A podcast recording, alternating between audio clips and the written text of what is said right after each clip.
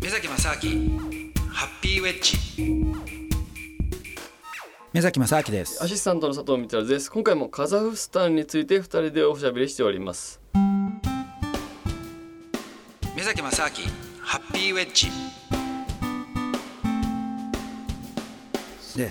だから今そのカザフスタンで一番大きな都市っていうのは、はいアルマティっていう、はいえー南の方にあるはい。都市なんですよね。でで、でだから、えーアスタナっていう首都は、えー第2位の大きさの都市なんですよ今は。。へえ。でもそれでもね100万人もいないぐらいなんですけどね。ね。はい、だからこれねここ要するに20年ぐらいにできた都市なんで,、はい。でさらに鉱物資源が豊富なうん。要するにある程度のお金がうんあるわけですよ。はい。だから彼らはこう20年の間にそのすごい都市計画をね未来の都市を作るんだみたいなへことですごいで日本人のあのほらあの黒川紀章さんとか、ー。はいはいはいうんはい。彼なんかも。もその都市計画に参加して、え？はいあ、そうでなんですかデザインとか、はい、してるんですよへえ。だからもうね街の中にね、まあ、いわゆるこれちょっと前は完全な荒野だったんじゃないかなみたいなところにあももうなんかよくわかんない近代的な建う物がガンガン。ンガンと建ってるんですよ。すごい。はいだからね不思議な空間ですよね。あそここはじゃあ今のところ共存しているというか感じになってるわけですか。。そうですすね。そうですねうん本当にあので木なんかも多分ねもともと木が生えてなさそうなあーこう見てると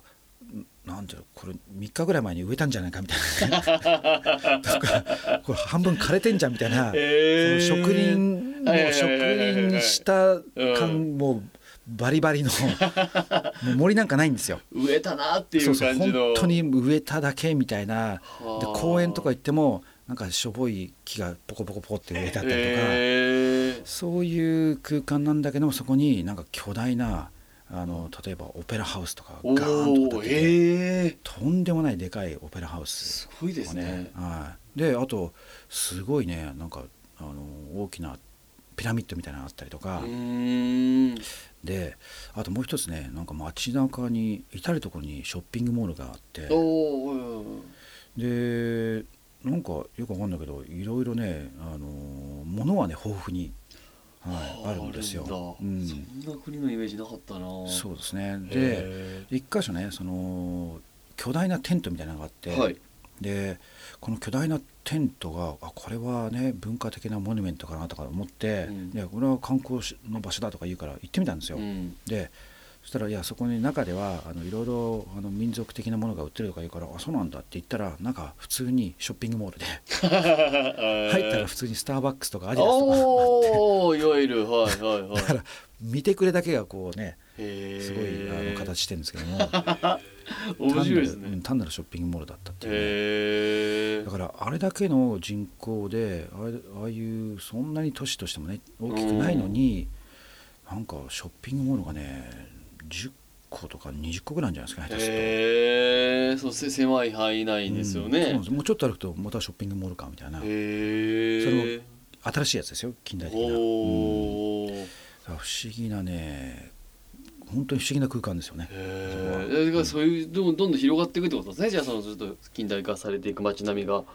今後もそうですねまあそういうまあ今回の多分ね、あのー展覧会、うんまあ博覧会っていうのが、あの一つの彼らとしてもあの国を挙げたうーんああのなるよほくあどるじゃないですかは大いはい阪はいはい万博とかはいはいはいはいまあオリンピックとかあーまあ、そういうようなあ形で世界中から人を呼んで大掛かりにあそうですね国をこう、まあ、ここからまたさらににね、あのー発展させるための一つの起爆剤としてやってるんだと思いますけども。だからやっぱりで展覧会の会場なんかでももう、まあ、日本日本館なんかもああるんですけども、もう世界各国からその自分たちの、ね、国がうんいろいろなあのエネルギーについてのあの展示をしてあって、へえはいだからねでもね日本館も行ったんですけども、はいなんか日本館がねじゃあ日本の国としてねはいその未来のエネルギーは何なんだと思って、あそうですねそううかん何か答えを出してるはずですもんね日本があるってそうこそそしたらね、とははい結構原発をしてましたね。くっそーなんなんですかねそれねな何なんですかねそ れいやでもそれは国としてはねいやそれちょっ押としてるわけですよ恥ずかしくないですかなんかその日本人としてはちょっとま。ああでもねうんあのフランスも、はいあのやっぱり当然原発大国ですからああフランスあね結構ねあのこれがでもね原発家内でねなんかこれがし新しいフランスの技術ですとかっつって おーあのでかいあの施設をなんかボーンって展示してましたけどね、へえ、はいただやっぱり総じて、まあ、ほぼうんあの全ての国が言ってるのは、まあ、当然再生可能エネルうギん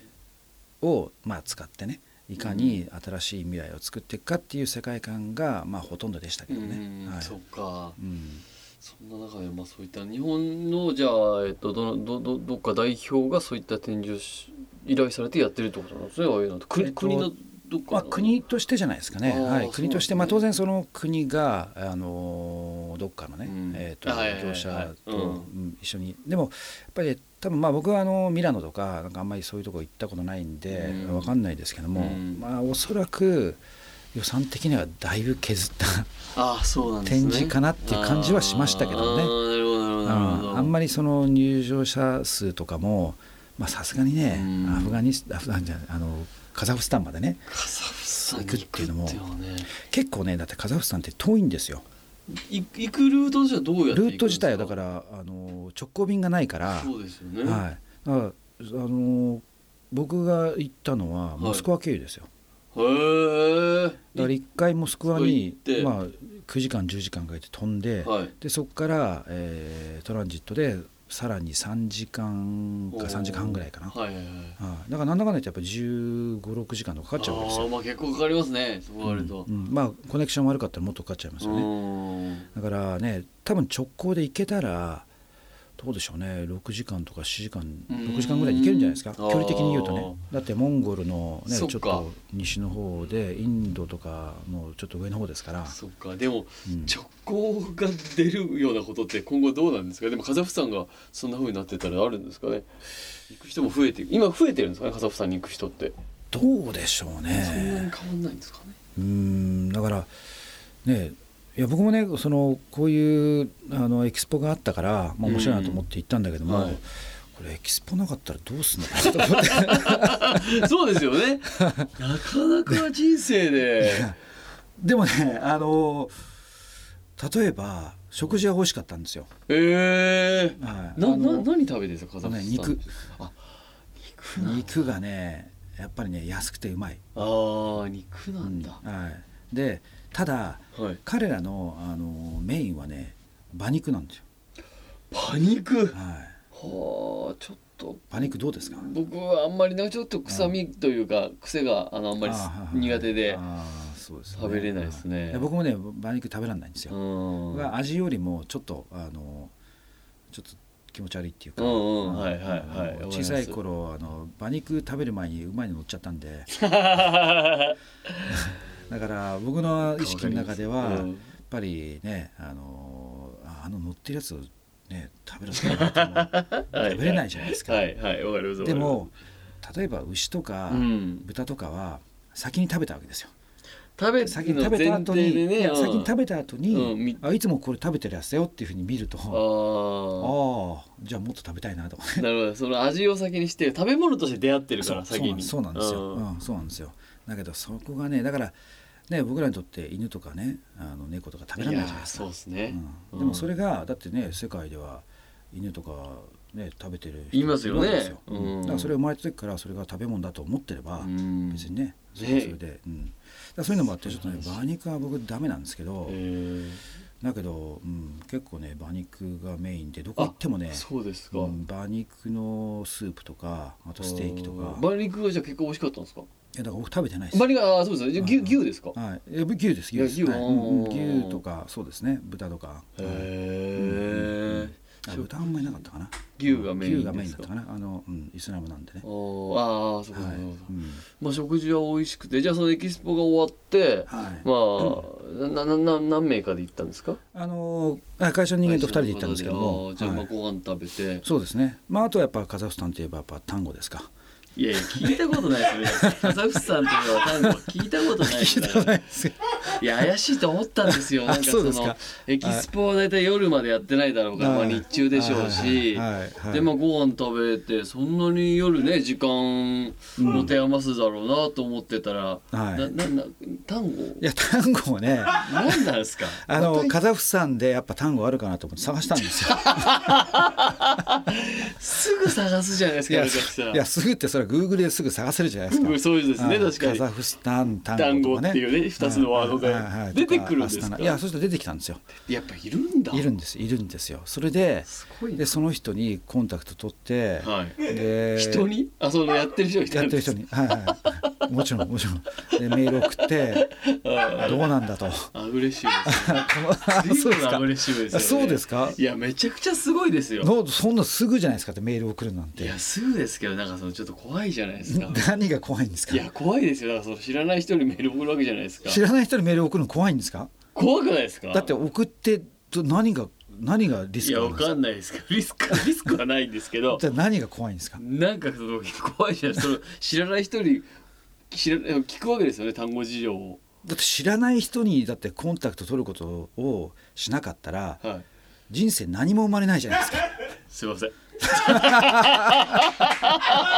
やすいませんでしたそう確かにだって新しい仕事をねやるとか確かにそうですね全て知らない人との出会いから始まるわけですよ。すいませんでした僕はもう大体知ってる人の中でやっちゃうんあです そうなんですか僕は。よくないですよああいやちょっと開拓してくださいよちょっと。すいまはい。ねいやそれで。 それでどうしたんですかそう連絡取っいてやそれで連絡取ったんですよ、はいでそうしたらいや実はあのーカザフスタンの、まあ、カザフスタンの中でも都市がねいいくつかある中おのーアスタナ、まあ、はい首都のアスタナではえ週1回しかないんだと、まあ 十分ですけどね、はい日曜日にあるたただ実はね夏今夏休みでおお